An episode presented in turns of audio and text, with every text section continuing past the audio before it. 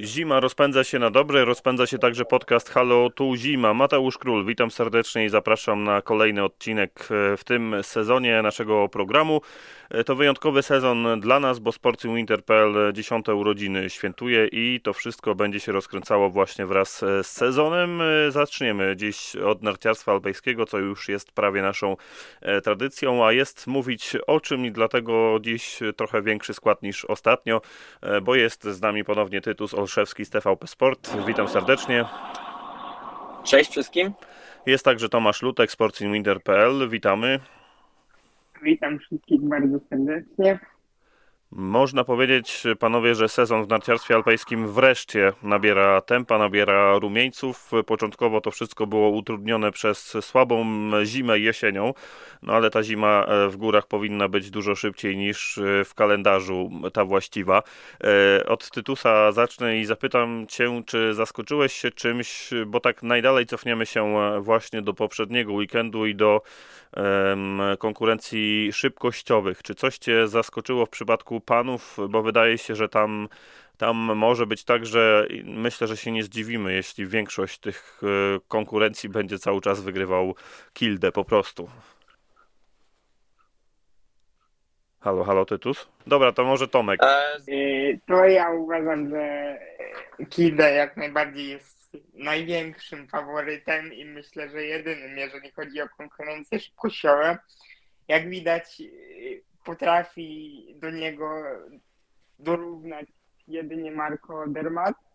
A co będzie się działo na dalszych pozycjach, to zobaczymy. No ja jestem trochę, może nie tyle zawiedziony, co zaskoczony, że yy, Vincent Kliczmajer nie, nie odpalił jeszcze tak za bardzo, bo na Mistrzostwach Świata w ubiegłym roku dobrze sobie radził całkiem nie, niezłe występy zaliczał także na Igrzyskach Olimpijskich, więc jest dla mnie zaskakujące, że w sumie mimo tego, że na treningach gdzieś tam całkiem niezłe rezultaty notował, to na zawodach jeszcze nie widzieliśmy tego takiego błysku. Mhm. Tytus, jeśli się słyszymy, to, to zdaje się, że Marco Odermatt pisał nawet któregoś dnia przed tygodniem, e, stając na podium obok e, obok e, właśnie Kildego. E, jak pobić tego faceta? Zastanawia się w tym. W przypadku Norwega to jest trochę tak, że, że on musi wygrywać w tych konkurencjach szybkościowych, jeśli w ogóle chce mieć szansę na to, żeby powalczyć z Odermatem na kryształową kulę. Czy, czy, te szanse, czy te szanse są większe przez to, że wygrywa w szybkościowych, czy Odermat jest takim kozakiem, że właśnie, że właśnie będzie trudno? E, no ja zdecydowanie jakby ten e, weekend w, e, za półkulą, drugą za oceanem utwierdzi mnie w przekonaniu, że Odermatt jest po prostu zawodnikiem nie do pokonania, jeżeli chodzi o klasyfikację generalną, ponieważ jest tak przestronny. On już zaczął jeździć naprawdę te konkurencje szybkościowe na bardzo wysokim poziomie i okej, okay, on jeszcze nie jest na takim poziomie jak Kilde, ale to już jest zawodnik kompletny, który giganty to jest jedno i na pewno do tego jeszcze nawiążemy, ale konkurencji szybkościowej jest w stanie jeździć bardzo dobrze, a to jest klucz do sukcesu i nawet te slalomy nie będą mu potrzebne, bo te punkty naprawdę e, będą robiły wielką różnicę i jednak, e, no jak dla mnie, jeżeli nie będzie, nic się mu nie stanie, nie będzie żadnej kontuzji, to on wygra tą klasyfikację generalną z, ze sporą przewagą. Prawda jest taka, że Kilde musiałby zacząć super jeździć także w tych technicznych konkurencjach, bo, bo inaczej, jeśli Odermatt staje na drugim stopniu podium w konkurencjach szybkościowych, no to nie da się tu zbyt wiele odrobić. Taka prawda. Zdecydowanie, a, wiemy, że no Kilde jeździ giganty, ale no nie jeździ tak dobrze, żeby się meldować w tej pierwszej dziesiątce, więc no zdecydowanie tutaj Odermatt jest e, głównym faworytem można powiedzieć, że, że, że na, na tym etapie przynajmniej to tak wygląda, że Odermatt y, jest na najlepszej drodze po, po dużą kryształową kulę. Przejdźmy do tego weekendu poprzedniego w wykonaniu e, pani. Tam Sofia Godzia w zjazdach rządziła, ale w Supergigancie Tomek już się to nie, nie powiodło. Czy wiemy dlaczego? Y, wiesz co, wydaje mi się, że jest to związane z tym, że Sofia Godzia prezentuje bardzo ryzykowny styl jazdy. Ona zawsze daje z siebie nie 100%, nie 110%, to jest 200%, jak nie więcej. I to jest taka jazda zero-jedynkowa. Albo wygrywam, albo gdzieś tam bije się o te dalsze pozycje. Tym razem no po prostu tego szaleństwa było trochę za dużo, trochę spóźnionej linii, y, nietrafionych po prostu spętów. No i nie dała rady odrobić całej straty, którą gdzieś tam zanotowała na samym początku swojego przejazdu. Niemniej jednak na dole Supergiganta już pokazała na co ją stać i gdzieś tam zbliżyła się do tej czołówki, no ale na podium nie wystarczyło. A jest coś, co w rywalizacji pan ciebie, Tomku, zaskoczyło? Ktoś pozytywny, pozytywnie zaskoczył i zasługuje tutaj na wyróżnienie? Pozytywnie zaskoczył, no to yy, może nie tyle w konkurencjach szybkościowych, Mhm. co chyba najbardziej w konkurencjach technicznych. Yy, Dziewczyny, szczególnie te z młodszej gwardii, bardzo poszły do przodu. Zrinka Ljutic z Chorwacji naprawdę bardzo mnie zaskakuje, bo to jest dziewczyna, która jeszcze niedawno y, gdzieś tam startowała, można powiedzieć, na podobnym poziomie jak nasza Magda Łuczak, a wystrzeliła no po prostu niewiarygodnie. Teraz już można powiedzieć, że jest w każdych praktycznie zawodach, zwłaszcza slalomowych, kandydatką do czołowej dziesiątki, a być może nawet i do czołowej piątki. Więc y, no to chyba takie najbardziej pozytywne zaskoczenie. W tym tygodniu też sobie bardzo dobrze poradziła. Y, Można do tego grona dorzucić też Hannę Aronson Elfman ze Szwecji, która no, dzisiaj zaprezentowała się y, dzisiaj.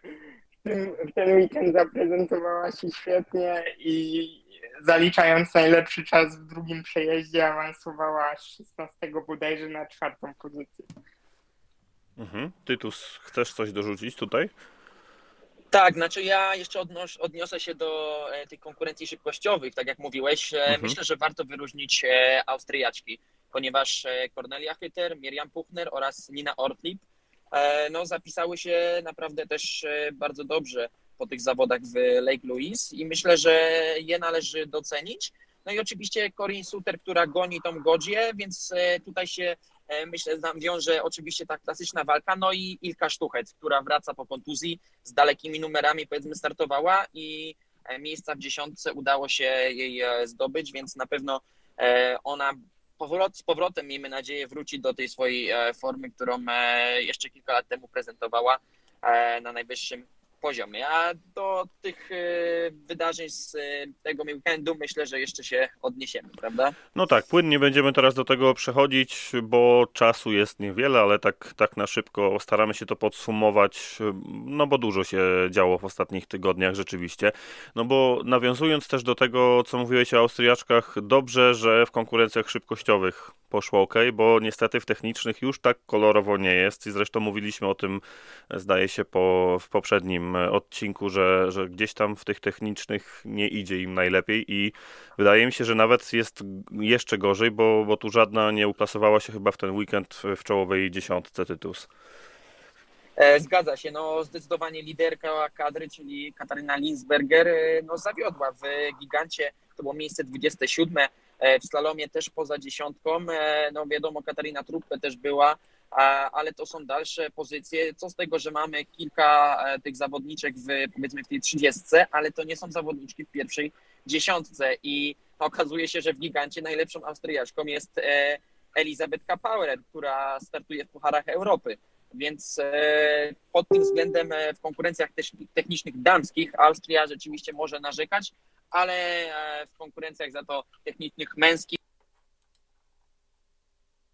też płynnie później do rywalizacji panów.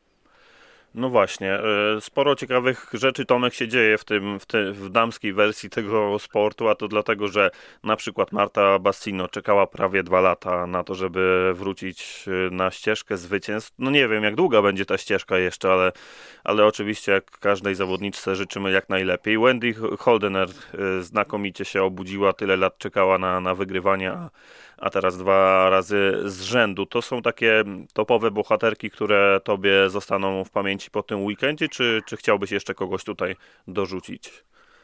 Wendy Horner myślę, że na pewno należy w tej kategorii rozpatrywać jako taką topową bohaterkę. Co do Marty Bassino, y, nie jestem do końca przekonany, jeżeli chodzi o jej dyspozycję, pomimo tego, że udało jej się wygrać, bo jak wiemy, czekała na zwycięstwo ponad dwa lata, no to jednak jest dużo. Jednak myślę, że y, potrzebujemy trochę szerszego obrazu, jeżeli chodzi o jej dokonania mhm. gigantowe jeszcze w tym sezonie, żeby mówić o niej jako o topowej y, gwieździe tejże konkurencji. Natomiast Wendy Horner na pewno należy już traktować jako poważną kandydatkę, być może nawet do zwycięstwa w klasyfikacji slalomowej za ten sezon, bo wygrała w końcu y, dwa slalomy z rzędu, no i pokazuje naprawdę, śmiem twierdzić, że w tym momencie chyba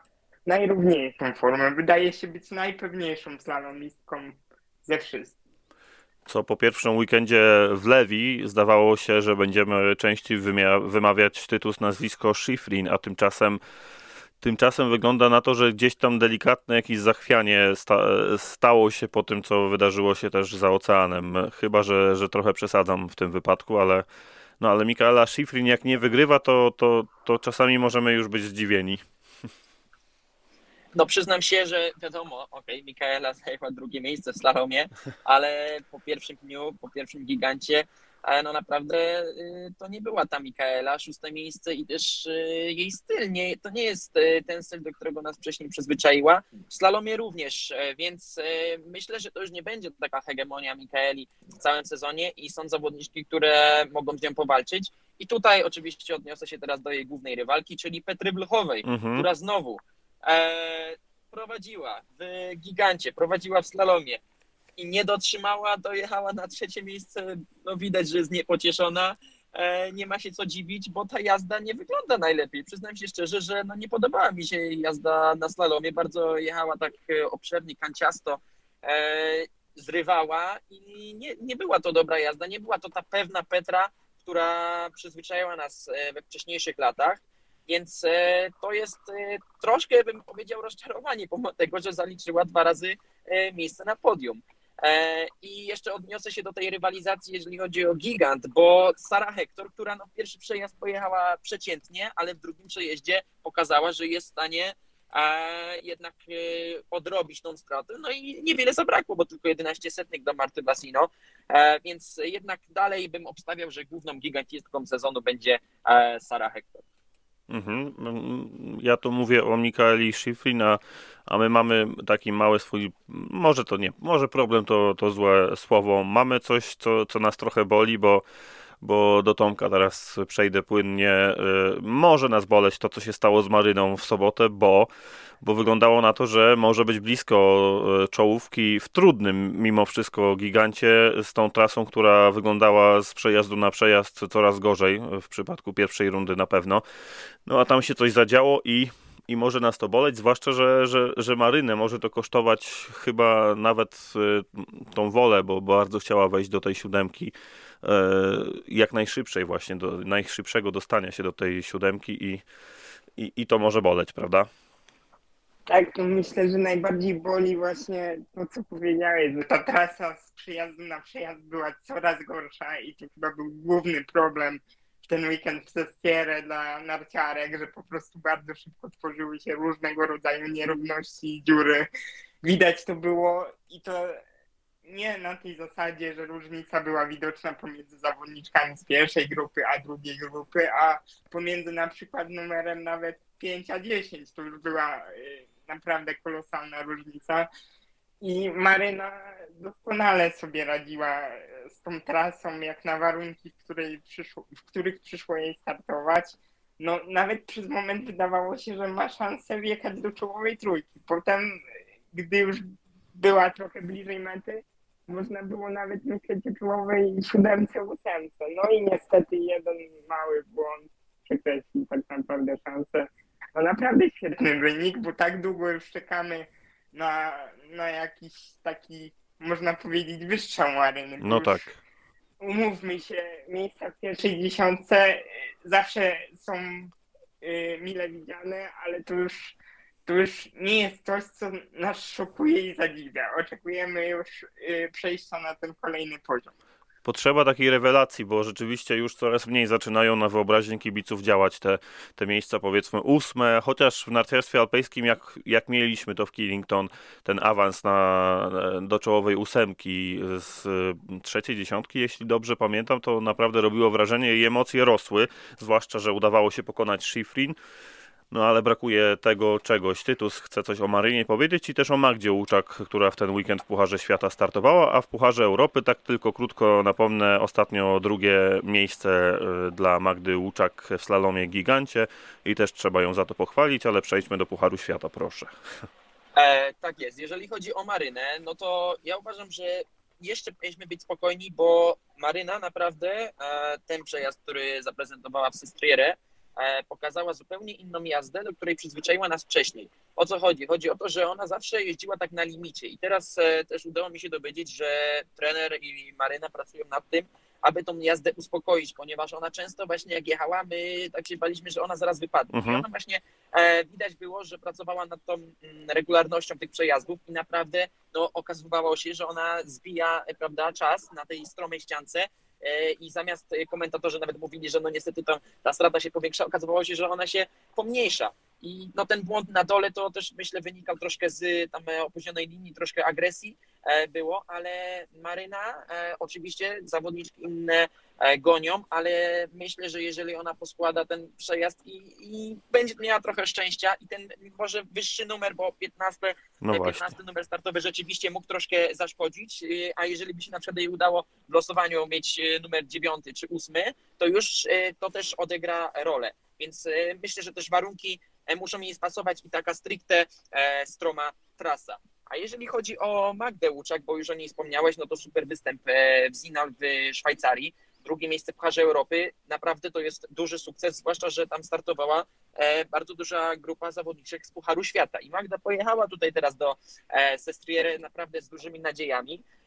I uważam, że no, startowała 48 numerem, co rzeczywiście też troszkę mogło E, ją e, jakby na pożarcie ją troszkę skazać, ale e, ta jazda nie była najgorsza, co też potem w rozmowie, kiedy rozmawiałem z Magdą, okazało się, że ona uległa przeziębieniu i ona dopiero w ten dzień, w dzień giganta, zdecydowała się na start, ponieważ Skinnington przywiozły, przywiozły zawodniczki E, jakąś grypę i bardzo wiele zawodniczek poskładało, na przykład z Rinka Lutisz, dlatego też nie wystartowała w gigancie, ponieważ e, była chora i e, myślę, że jak na to, jak Magda, że nie była w pełnej dyspozycji, to nie były to najgorsze zawody, a co ciekawe, zajęła 34 miejsce również z Larą Kolturi, która do mhm. tego Pucharu Świata się wbija i, i myślę, że Magda potrzebuje jeszcze zawodów, kilka zawodów i będzie będzie w tej 30, bo, bo jest naprawdę blisko, co pokazało też, że te zawodniczki, z którymi wygrywała Pucharz Europy, tutaj były e, przed nią o kilka, kilka miejsc.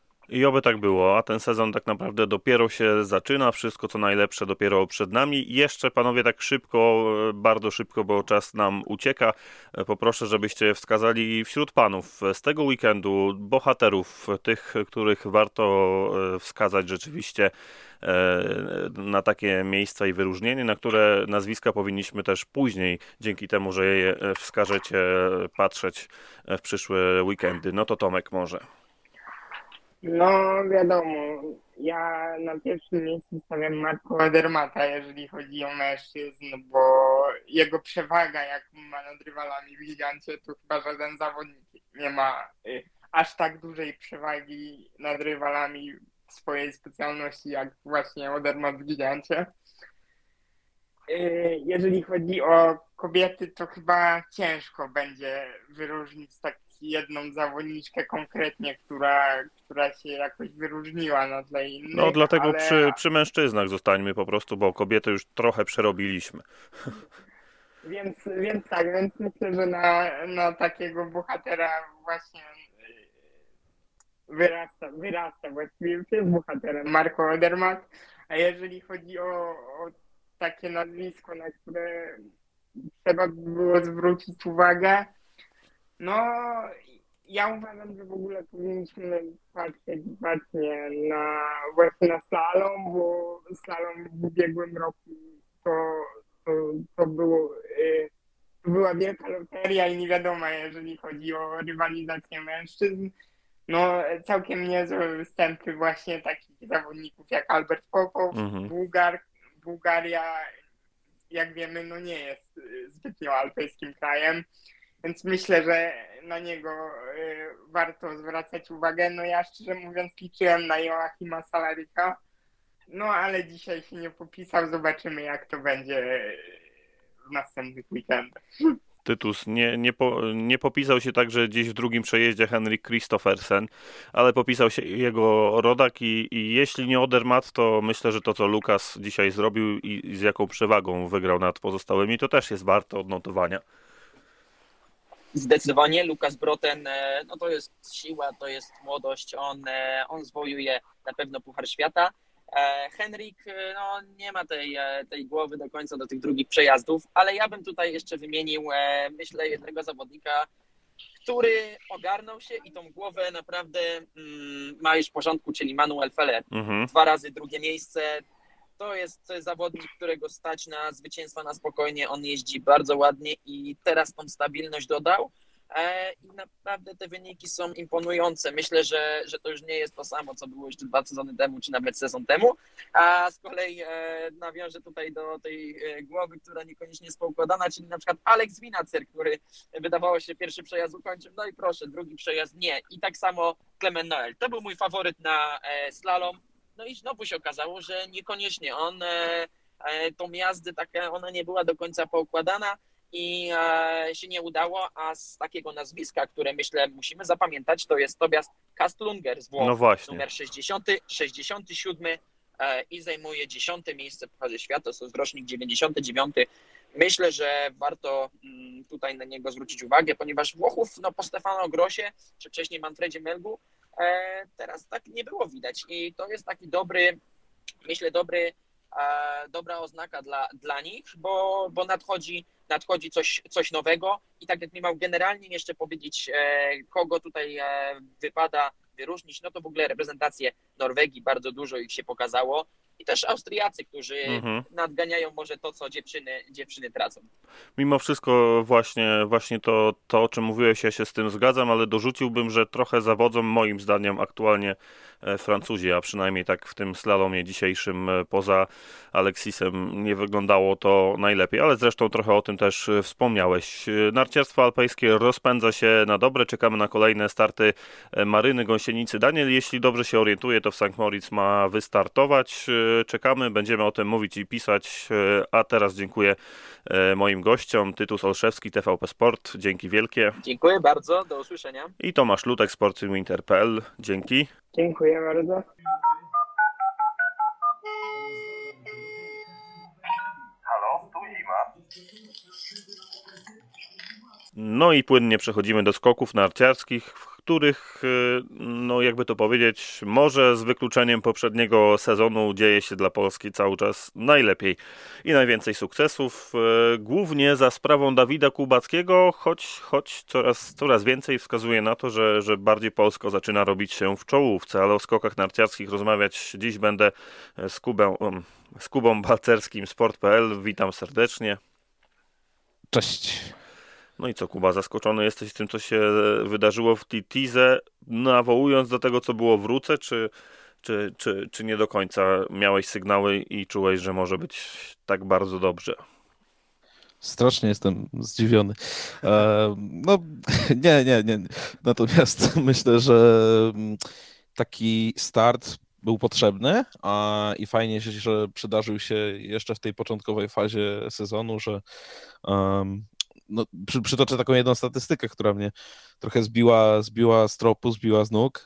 922 e, punkty po sześciu konkursach u Tomasa Turbiśtera w całej kadrze polskiej, czyli 154 punkty mniej więcej na jeden konkurs. E, no kosmiczna statystyka, mhm. lepsza od e, Horngachela, lepsza od Doleżala, od kogokolwiek, kto prowadził polską mm, kadrę do tej pory. Więc, e, no tak jak mówisz, zaczyna się robić polsko, no zaczyna się robić kozacko też trochę, mhm. bo, bo trzeba przyznać, że klasyfikacja generalna ładnie wygląda i, i że rywale, którzy de facto w tych skokach, bo, bo Dawid Kowalski mówi o tym, że, że nie skacze jakby z innej ligi, że te skoki jeszcze, jeszcze są trochę ziemskie. Um, faktycznie jakby tym rywalom odlatuje głównie w takich sytuacjach, można powiedzieć, e, uszytych trochę pod Dawida. Um, rywale są blisko, natomiast no, nie mogą go, go ciągle złapać, nie mogą go dogonić i, i w tym leży całe clue sprawy. Wydaje się, że, że taki stan jeszcze trochę potrwa. Cały czas gdzieś tam w konsultacjach z polskim sztabem czy, czy z ekspertami mówimy sobie, że te 2-3 metry e, z przodu Dawid Kubacki cały czas jest i, i oby tak dalej pod warunkiem, że, że nie stanie się to, co na przykład stało się w piątek, czyli pierwszy skok nie najlepszy, ale to też chyba pokazuje właśnie to, o czym mówiłeś, że, że to jeszcze są ziemskie skoki i cały czas nie ma do końca tego automatyzmu i, i błędy się wkradają. Bo powiedzmy sobie szczerze, w piątek Dawid nie wygrał przez pierwszy skok tak naprawdę. No tak, tak. Nie wygrał przez ten pierwszy skok, natomiast um, no to są błędy, które sprawiają, że on skacze po 130 metrów, więc to są mhm. cały no czas właśnie. takie takie trochę detale. Um, te, te skoki wyglądają może trochę podobnie jak, jak w zeszłym roku. Cały czas nie ma w nich takiej dynamiki w tych gorszych. Um, no ale to jest wszystko sprawa timingu. No, jeśli trafi się idealnie ten skok u, u Dawida, e, no to nie ma już większego problemu z tym, żeby, żeby odlecieć czy w pierwszej, czy w drugiej fazie i, i wytrzymać tak naprawdę e, do lotu na sam dół. Mhm wyklarowała nam się już czołówka na ten sezon, twoim zdaniem, patrząc na to, kto tam tak. cały czas się przewija? Co nie znaczy tak, no pewnie, taka... że nikt nie doskoczy, ale na razie wygląda na to, że, że mamy tych Na razie wygląda na to, że jest taka czołówka, czwórka mniej więcej zawodników, która może nie dominuje jeszcze, ale no skacze najstabilniej po prostu, e, czyli Dawid Kubacki, Angela Niszek, Halvor Regner, Granerud i Stefan Kraft. Tak myślę, że, że tych zawodników możemy możemy spokojnie jakby mm, od reszty oddzielić. Gdzieś tam doskakuje do nich Karl Geiger powoli, jest Piotrek Żyła, więc ta grupa pościgowa też, e, też gdzieś tam się pojawia. No i jest peleton, który myślę, że dobrze byłoby otworzyć nazwiskiem Pawła Wąska. Mhm. Gdzieś pojawia się też Kamil Stoch, więc no ta grupa, jakby cała, cała Pucharu Świata jest trochę podzielona dobrze, natomiast to, to, to zwiastuje po prostu po cały sezon, bo, bo będzie on ciekawy, będzie świetny turniej czterech skoczni, jeśli nawet tych czterech zawodników utrzyma taką dyspozycję, no chyba, że ten jeden e, w różowym kasku trochę, trochę odleci jeszcze. Z punktu widzenia Polaków fajnie byłoby, gdyby Dawid to wygrał i najlepiej w cuglach, ale z punktu widzenia ogólnie kibica skoków fajnie byłoby, gdyby stworzyła nam się edycja um, wreszcie, w której na przykład czterech zawodników do końca bije się o, o wygraną, choć wydaje się, że Innsbruck często powoduje, że, że to już maksymalnie dwóch zawodników się liczy w tej grze, ale o, o turnieju jeszcze będziemy rozmawiali zdecydowanie. Wydaje się jak na razie, że, e, że ta czwórka nasza rośnie przynajmniej. No Kamil akurat e, zaczął z problemami. Znowu weekend skończył można powiedzieć bardzo dobrze, bo w czołowej dziesiątce i to wygląda na to, że w naszej kadrze też taka czwórka się wyklarowała. Tak, i, i że wszyscy rosną, bo, bo faktycznie Dawid Kubacki no, po prostu utrzymał ten świetny poziom, ale mam wrażenie, że ta największa dominacja przyszła jednak w niedzielę. Mhm. Piotr Żyła no, najbliżej podium był zdecydowanie w niedzielę. Kamil Stoch też te, te skoki poprawiał i, i zdecydowanie największa radość, największa dynamika w tych skokach była pod koniec weekendu. No a Paweł Wąsek, no, same miejsca mówią o tym, i, i, że, że jakby coraz bliżej tej pierwszej dziesiątki i um, skoków na miarę bycia już w tej czołowej grupie Polaków, a, a nie jednak rozważań o tym, czy nie zalicza się do tej trójki, która e, no, będzie za, za chwilę w zagrożeniu, można powiedzieć, jeśli chodzi o, o decyzję sztabu szkoleniowego. Paweł Wąsek na 11 miejscu, to jego drugi wynik e, w karierze. Zaczynał teoretycznie nieśmiało, bo tam się ocierał o to, znaczy wchodził do, do czołowej 30 w tej trzeciej dziesiątce, później miejsca w drugiej dziesiątce, ale to było trochę tak, jak ja, ja patrzyłem, nie wiem czy się zgodzisz z tym, że, że tam nie było widać jakiegoś błysku, który pozwalałby nam patrzeć jakoś mega optymistycznie na niego, a, a ten weekend pokazał, że rzeczywiście miał bazę, od której po prostu teraz się odbija idzie w górę i fajnie, bo czwarty zawodnik zdecydowanie nam jest potrzebny. Tak, no, no, no pojawiła się ta prędkość w locie po mhm, prostu. o właśnie. E, jest rotacja za progiem i, i, widać, że te skoki już do czegoś e, rzeczywiście dążą, bo wcześniej to było takie latanie gdzieś na top 15 mniej więcej, natomiast no, jeszcze z skręceniem głową Pawła no, mówiło się też o tym, że, że tam w psychice jeszcze nie wszystko gra, e, mimo że ten upadek no, już trochę za nim, ale, ale te duże skocznie wywierają po prostu takie wrażenie i i uczucia, że no nie jest to czasem do opanowania. E, a tutaj to wszystko, mam wrażenie, opanował, a był wreszcie taki Paweł Wąsek, jakiego byśmy chcieli oglądać praktycznie co chwila Pucharze Świata i e, gdyby ten poziom zachował, byłoby świetnie.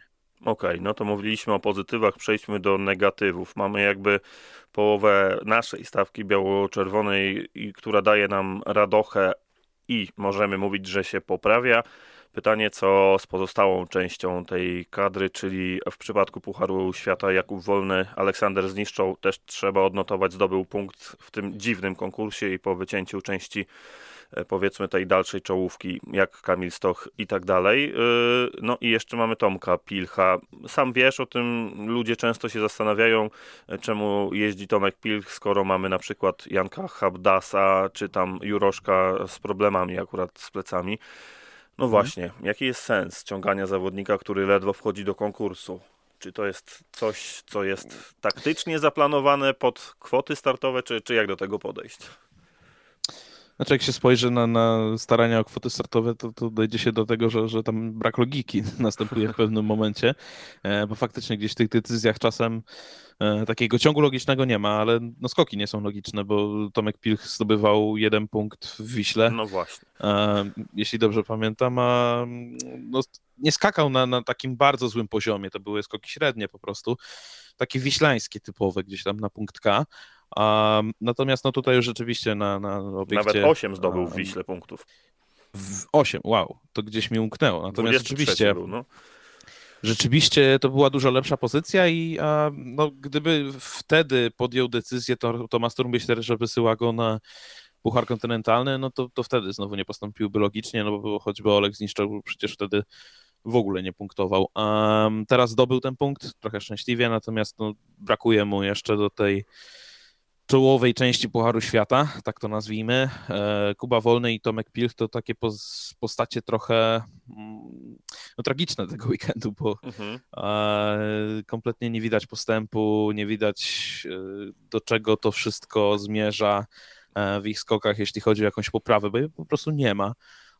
Kuba Wolny, mimo że lubi skakać na takich dużych obiektach, że to są jego ulubione skocznie, no nie jest w ogóle lotny, e, gdzieś to, to wszystko się mm, zapada w tych skokach, podobnie jeśli chodzi o Tomka i e, no, no nie widać po prostu perspektyw na, na te kolejne konkursy, mimo że w Engelbergu przecież wystąpią. Um, czy jest sens? No moim zdaniem e, pod takim logistycznym punktem no, no jest sens, no bo z Neustadt do Engelbergu jest dużo bliżej niż mhm. wybierać się do Skandynawii. E, więc okej, okay, można przyjąć, że, że Habdas i, i chłopaki z kadry B pojadą walczyć jeszcze o ten limit, który zresztą niełatwo będzie wywalczyć do, do Ruki. E, natomiast na zawody Pucharu Świata będzie jeździć jeszcze ta sama ekipa z Tomasem Turmbisterem, Markiem Nelke i, i Matiasem Hafele, ale e, no czas i, i cierpliwość tego, tej trójcy myślę, że jest też policzona. No i powoli się zaczynają zastanawiać, czy dać e, taki kredyt zaufania Kubie Wolnemu, jaki ma w tym momencie, czy Tomasz Pilki i Aleksander Zniszczą nie, nie zasługują na, na zesłanie do Pucharu Kontynentalnego i trochę treningów. Um, mam wrażenie, że, że trzeba to będzie w jakiś sposób podzielić. Trudno będzie podjąć taką radykalną decyzję o, o odcięciu całej trójki. E, no ale jakby wyłączając pewnie Olka Zniszczoła, który jakieś tam predyspozycje do tego, żeby zostać moim zdaniem ma, no to tych dwóch trzeba będzie e, odciąć na chwilę od tej kadry A i od, od wyjazdów na, na Puchary Świata, czyli pewnie Kuba Wolny i, i Tomek Pil gdzieś będą ofiarami tego, tego weekendu. Na to zwraca uwagę i to sugeruje też Adam Małysz, no, może nie to, żeby byli ofiarami, ale e, żeby zastanowić się, czy wyjazd na, na turniej czterech skoczni w ich przypadku mhm. będzie po prostu słuszną decyzją. No tak, teraz jeżeli zakładamy, wycofujemy dwójkę, dwójką mamy ich zastąpić, to... to, to... Znaczy jest kim jest jeszcze pytanie, tak? No właśnie, no, bo, bo mamy, mamy... Mamy Habdasa, no i mamy pewnie Andrzeja Stękałę, no bo, bo on gdzieś tam chyba najbliżej z tych Mhm. wszystkich zawodników kadry B znajdował się tych e, miejsc powiedzmy w top 10 i, i wyżej, więc e, no dając mu też jakiś kredyt zaufania, bo to w końcu zawodnik, który jeśli się teraz nie odbuduje, to już pewnie no ciężko mu będzie wrócić w jakiejś lepszej dyspozycji. Um, no to trzeba by go gdzieś rzeczywiście tam, tam rzucić na tę nawet głęboką e, wodę. Mam wrażenie, że no to są już takie. mm, To samo kiedyś mog- mogliśmy pewnie mówić i o Stefanie Huli, bo, bo wiekiem by się to zgadzało, że, że już trochę brakuje tych lat do dawania kolejnych szans. Natomiast y, no, no mam wrażenie, że jeśli tego nie wykorzysta Andrzej, to jest takim zawodnikiem tak poukładanym też psychicznie, że no może już nie być takiej drugiej szansy po prostu na powrót do Pucharu Świata. On jest tam trochę potrzebny, mam wrażenie, jako ten zawodnik, który no tak fajnie, żeby się spełnił z tego pokolenia, e, które nie, nie dało rady i nie, nie dostało, nie wywalczyło sobie może szansy na, na wyjazd na Igrzyska Olimpijskie. Mhm. Odchodząc już, już od, od Polaków trochę, zastanawiam się, czy my mamy jakieś zaskoczenie w czołówce, patrząc na te nazwiska, na przykład dziesiątki Pucharu Świata, bo Zaskoczenie. Ha. No myślę, że po części Kart Geiger może być takim zaskoczeniem, w sensie Niemcy w ogóle mhm. e, przez ten weekend wcale nie tak źle, tak no, no nie mają podiów, e, poza tym jednym Geigera z e, piątku, ale no trzeba przyznać, że, że ta dyspozycja, 8, 9, 10 nawet miejsce e, zawodników typu Pius Paszkę, Markus Eisenbichter, o- odbudowujący się Kart Geiger, to, to nie jest zła dyspozycja, wbrew temu, co na Twitterze się pisze o, em, o perniczeniu i wbrew temu, różnych tego typu widzieć. sprawach. Tak, no, no to, to mimo wszystko są wyniki, które można chyba zaakceptować mniej więcej i, um, i to nie był taki duży zawód. Robert Johansson, natomiast to była też trochę skocznia pod niego i, Mhm. i warunki zdecydowanie, a, więc faktycznie no to, to ciężko taką dużą niespodziankę. No to są takie małe powroty, um, czyli ktoś typu Michel Hajbek, um, ale no nie ma takich bardzo dużych zaskoczeń, że ktoś nagle wskoczył. Mam wrażenie, że więcej jest tych zawodników, którzy wyskakują z czołówki i, i to się dzieje nagminnie.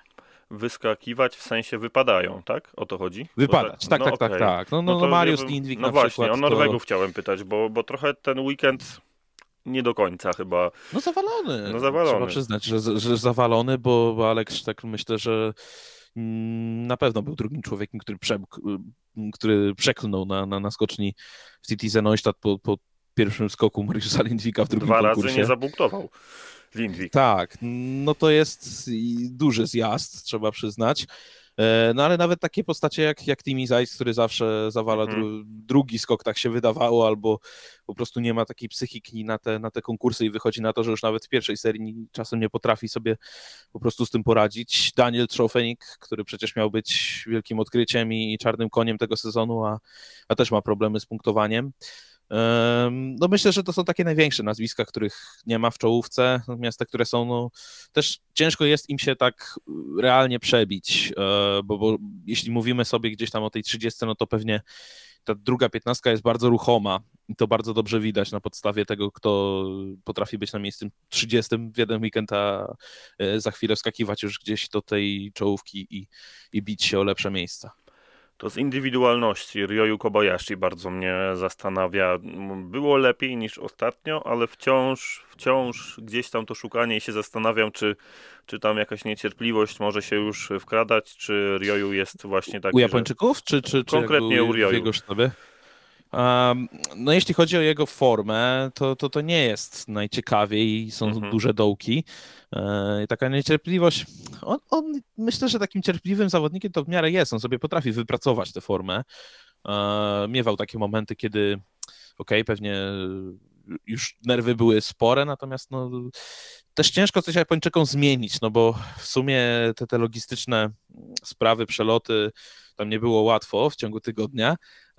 Do tego no, trenerzy Kento Sakuyama czy, czy Matias Żupan, oni co jakiś czas są na miejscu um, i, i, i patrząc na to, co działo się w przypadku Richarda Schalerta czy, Masahiko Harady wcześniej, no tam oni byli mm, rzadziej i te skoki okazywały się lepsze, gdzieś ta praca przynosiła jeszcze lepsze efekty, więc zastanawia mnie po prostu mm, to, czy, czy te efekty zależą faktycznie od tego, czy, czy trener jest na miejscu, e, czy bardziej, że, że trener ma jakiś konkretny pomysł i, i rzeczywiście zna się na rzeczy, no bo wygląda na to, że Matiasz Żupan sobie po prostu przynajmniej na razie z tym zadaniem za bardzo nie radzi. No, ogólnie Japonia jest trochę w rozsypce, jak sobie spojrzymy na wiem, Rena Nikaido, na, nawet na Okiego na komórę, który przecież fajnie sobie radzi w jednym konkursie, jest na podium, a za chwilę jest 26, czy tam zamyka 30. E, więc tu ciężko, ciężko się na to patrzy momentami. Sara Takanashi, która też należy gdzieś tam do tych grup szkoleniowych w Japonii, też jaki, jakiś kompletny zjazd jeśli chodzi o Puchar Świata Kobiet i na razie to nawet nie myśli o, o podiach. E, więc no, tam potrzeba, myślę, jakichś większych, bardziej radykalnych kroków i myślę, że takim krokiem byłby zagraniczny trener, ale taki stopu e, dołączony do kadry, a na razie się Japończycy chyba boją takiego kroku, no bo mówmy się, że robienie e, z Kento Sakuyamy trenera to trochę jak, jak ze, ze Szczepana Kupczaka, no tak porównując z potencjałem chyba. No i cieszę się, że padło to nazwisko, no bo w ten weekend mieliśmy jeszcze konkurs mieszany, który niestety sporo nas kosztuje, jeśli chodzi o Puchar Narodów e, Panów, no bo umówmy się, wśród pań to, to nawet nie ma tam za bardzo na co patrzeć. Yy, oczywiście kibicujemy i fajnie, żeby to się rozwijało, ale umówmy się, Kuba, no nie wygląda to wciąż najlepiej, a nie wygląda nawet przeciętnie. Nie, nie, jeśli chodzi o, o drużynę, to na pewno nie. E, tutaj potrzeba jakiegoś wstrząsu wynikowego, ja bym to tak nazwał. Gdyby Nicole Konderla rzeczywiście zapunktowała wyraźnie Pucharze Świata, to, e, to może wspięłaby się na taki poziom, gdzie jakbyśmy, mielibyśmy tych trzech zawodników na, e, na topie, rzeczywiście sięgających e, po, po, po spore zdobycze punktowe i, i dających szansę na, nie wiem, powiedzmy piąte miejsce w tym mikście E, i byłby krok do przodu. Natomiast no, tego kroku nie ma, nie ma od dłuższego czasu i, i wydaje mi się, że w, jakby w indywidualnych zawodach kobiet, no to to już w ogóle nie mamy o czym myśleć, no bo nawet jeśli pojawiały się te skoki na 115 metrów e, u Nicole, no to one też dawały 30 miejsce indywidualnie mhm. w tych, tych, tych, zawodach mixtu, mimo że, że wydawało się, że, że dadzą troszeczkę lepsze miejsce, to, to nic z tego I, i tam za nią była zapaść punktowa i przed nią. E, więc to wydaje mi się, że, że, że po prostu potrzeba tutaj albo jakiegoś spokojnego treningu i, i, i trochę, nie wiem, zmiany metod, um, jakiegoś pobudzenia, e, albo no, mas, masakrycznego restartu, można powiedzieć, czyli e, tego, czego domagamy się trochę w skokach kobiet od lat. Ale myślę, że to nie będzie łatwe do przeprowadzenia i skoro w PZT nie słychać, że pomysły powoli się kończą, to raczej nie oznacza, że, że będzie rewolucja, tylko być może jakieś załatwienie sprawy w taki e, no, typowy polski sposób, czyli poszukania rzeczywiście kolejnego trenera działacza. No tak, Nicole Konderna na razie punkt y, zdobyła w Lillehammer w konkursie na normalnej skoczni. Myślę, że w tym konkursie mieszanym najgorzej nie skoczyła. Można powiedzieć coś, czego można oczekiwać, tam dwa razy po 115 metrów. Wstydu nie było, tak można to określić, ale... Nie, nie, nie mhm. było wstydu, ale no właśnie, pojawia się ale, pojawia się takie...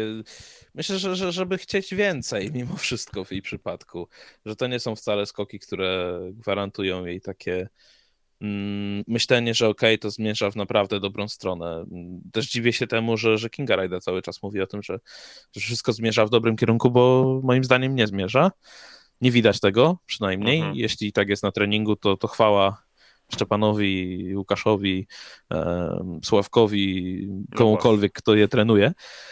E, natomiast no, brakuje potwierdzenia tego w zawodach i dopóki to się nie potwierdzi, to myślę, że no, nikt nie będzie zwracał uwagi na to, że na skoczni w Wiśle udało się skoczyć 120 metrów, a na skoczni w Titize było 90 sytuacja w tej kadrze jest taka skomplikowana. Ja, ja, ja kojarzę akurat do biegów narciarskich, chcę trochę nawołać, bo, bo w przypadku Izy Marcisz przed sezonem zastanawialiśmy się, y, kto będzie odpowiadał za jej wyniki, skoro nie trenuje z trenerem kadrowym, a z Justyną Kowalczyk i tak teoretycznie ma odpowiadać sama, choć nie wydaje mi się, żeby to była konkretna odpowiedź, a tu mamy jeszcze gorszą sytuację, bo właściwie trudno określić, kto kogo trenuje. Tu już się zrobił taki bajzel, co miało być uporządkowane.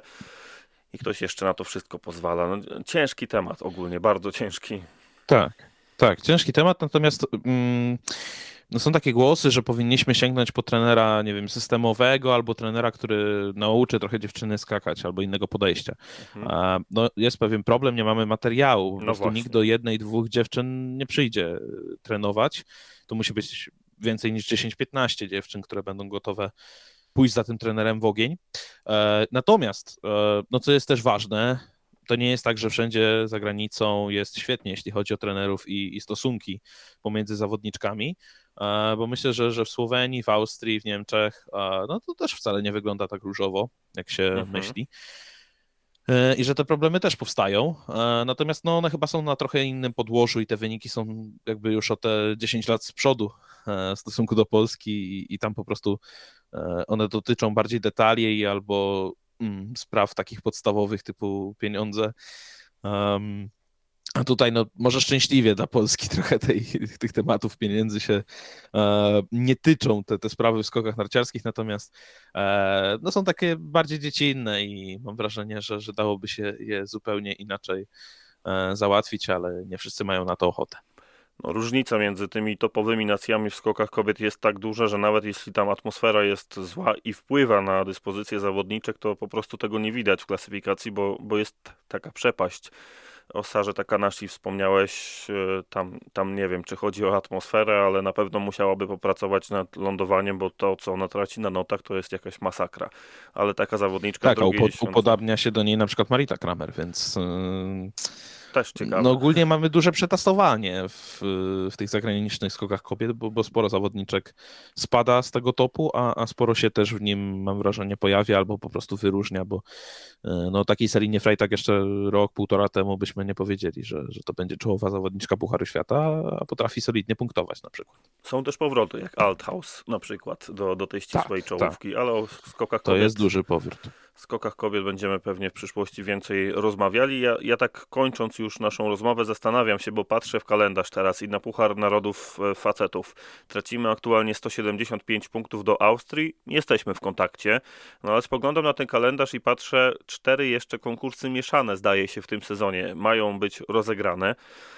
No i tak sobie przypominam, jak zdobywaliśmy pierwszy Puchar Narodów, właściwie do prawie ostatniego konkursu walczyliśmy z Austriakami o to, o to, żeby zdobyć. Jeśli ten scenariusz się powtórzy, to jest to bardzo niekorzystny układ dla nas, że, że, że są jeszcze cztery konkursy mieszane. Daleko jeszcze w sezon wybiegać, ale zastanawiam się, czy to, czy to nie może ostatecznie nawet zdecydować o tym, kto ten Puchar Narodów zdobędzie. Na pewno może, na pewno może zdecydować, bo no, ten typ konkursu jest bardzo ważny. W konkursach indywidualnych y, zawsze będzie jakaś większa szansa dla Polski, no bo mhm. to będą miejsca wyższe niż szóste, siódme. E, drużynowo tym bardziej, w duetach myślę, że, że teraz też mielibyśmy spore szanse. No a konkursy mieszane nie dość, że na razie chyba stanowią taką najmniejszą formę rozrywki dla, dla kibica, bo, bo okej, okay, to jest równość, tutaj, no właśnie, tylko równość, a, a mamy ich o wiele więcej niż drużynówek czy, czy duetów, więc um, no z jednej strony ok, bo, bo te skoki się pokazują jako promujące po prostu e, obie płci, to, to jest ważne, natomiast nie wiem, czy czasem po prostu nie idziemy w to aż za bardzo, bo ten kalendarz, ok, łączy się z zawodami kobiet, to jest y, czasem bardzo uciążliwe i dla organizatorów, i dla FIS-u, um, ale w pewnym momencie po prostu trzeba zastosować umiar i jeśli tych zawodów będzie trochę mniej, będzie więcej drużynówek, czy po prostu konkursów indywidualnych, um, których może nie brakuje, bo mieliśmy parę miejsc już nawet teraz w kalendarzu, gdzie można by wcisnąć drużynówkę i nic wielkiego by się nie stało. Natomiast, no, tak jak mówisz, to ingeruje też w walkę w Pucharze Narodów, trochę szkoda, bo chyba Słowenia nie jest w tym momencie tak silna, jak, jak wydawało się, że no tak. będzie. Może Niemcy, może Austria, może Norwegia gdzieś się w tę walkę wtedy wyłączy na przykład, no ale um, trochę trudno to zakładać, a mam wrażenie, że, że to jest trochę takie wywołanie pewnej burzy, pewnego wpływu na, na, te, na te rozgrywki, powiedzmy. Duetów chyba finalnie nie ma w tym sezonie, bo jak patrzę, ale tu, tu też jeden błąd wypatrzyłem, chyba że, że w Lachty wpisane jest w rozkładówce w Pucharze Narodów tej klasyfikacji w FIS-u, że dwa razy konkursy drużynowe są w Lachty, ale to chyba niemożliwe. Nie, to, to, to chyba takie rzeczy się nie, nie, nie śniły nawet fińskim działaczom. E, sprawdzam, czy, czy nie w League Placid, czy nie będzie konkursu duetów, no bo tam się mówiło o tym, że, że ta zmiana jest jakby mm, na tyle duża i... Na razie konkurs mieszany wpisany właśnie. No właśnie, więc, więc to chyba e, rzeczywiście nie ma co się jeszcze spodziewać. Nie, jest Super Team, czyli, czyli powinien być to konkurs, konkurs duetów, tak mi się wydaje. 11, 11 lutego będzie będzie konkurs duetów w League Placid, więc no, no to jest, ale to są cały czas jedne zawody, więc jakby mhm. wydaje mi się, że, że po prostu trochę brakuje takiej różnorodności w tych y, zawodach, um, powiedzmy, nieindywidualnych. Miksy też musiały czekać trochę, trochę lat, a, a teraz jest już ich więcej w tym kalendarzu. No zobaczymy, jak to się rozwinie, bo na pewno potrzebne jest to skokom takie urozmaicenie.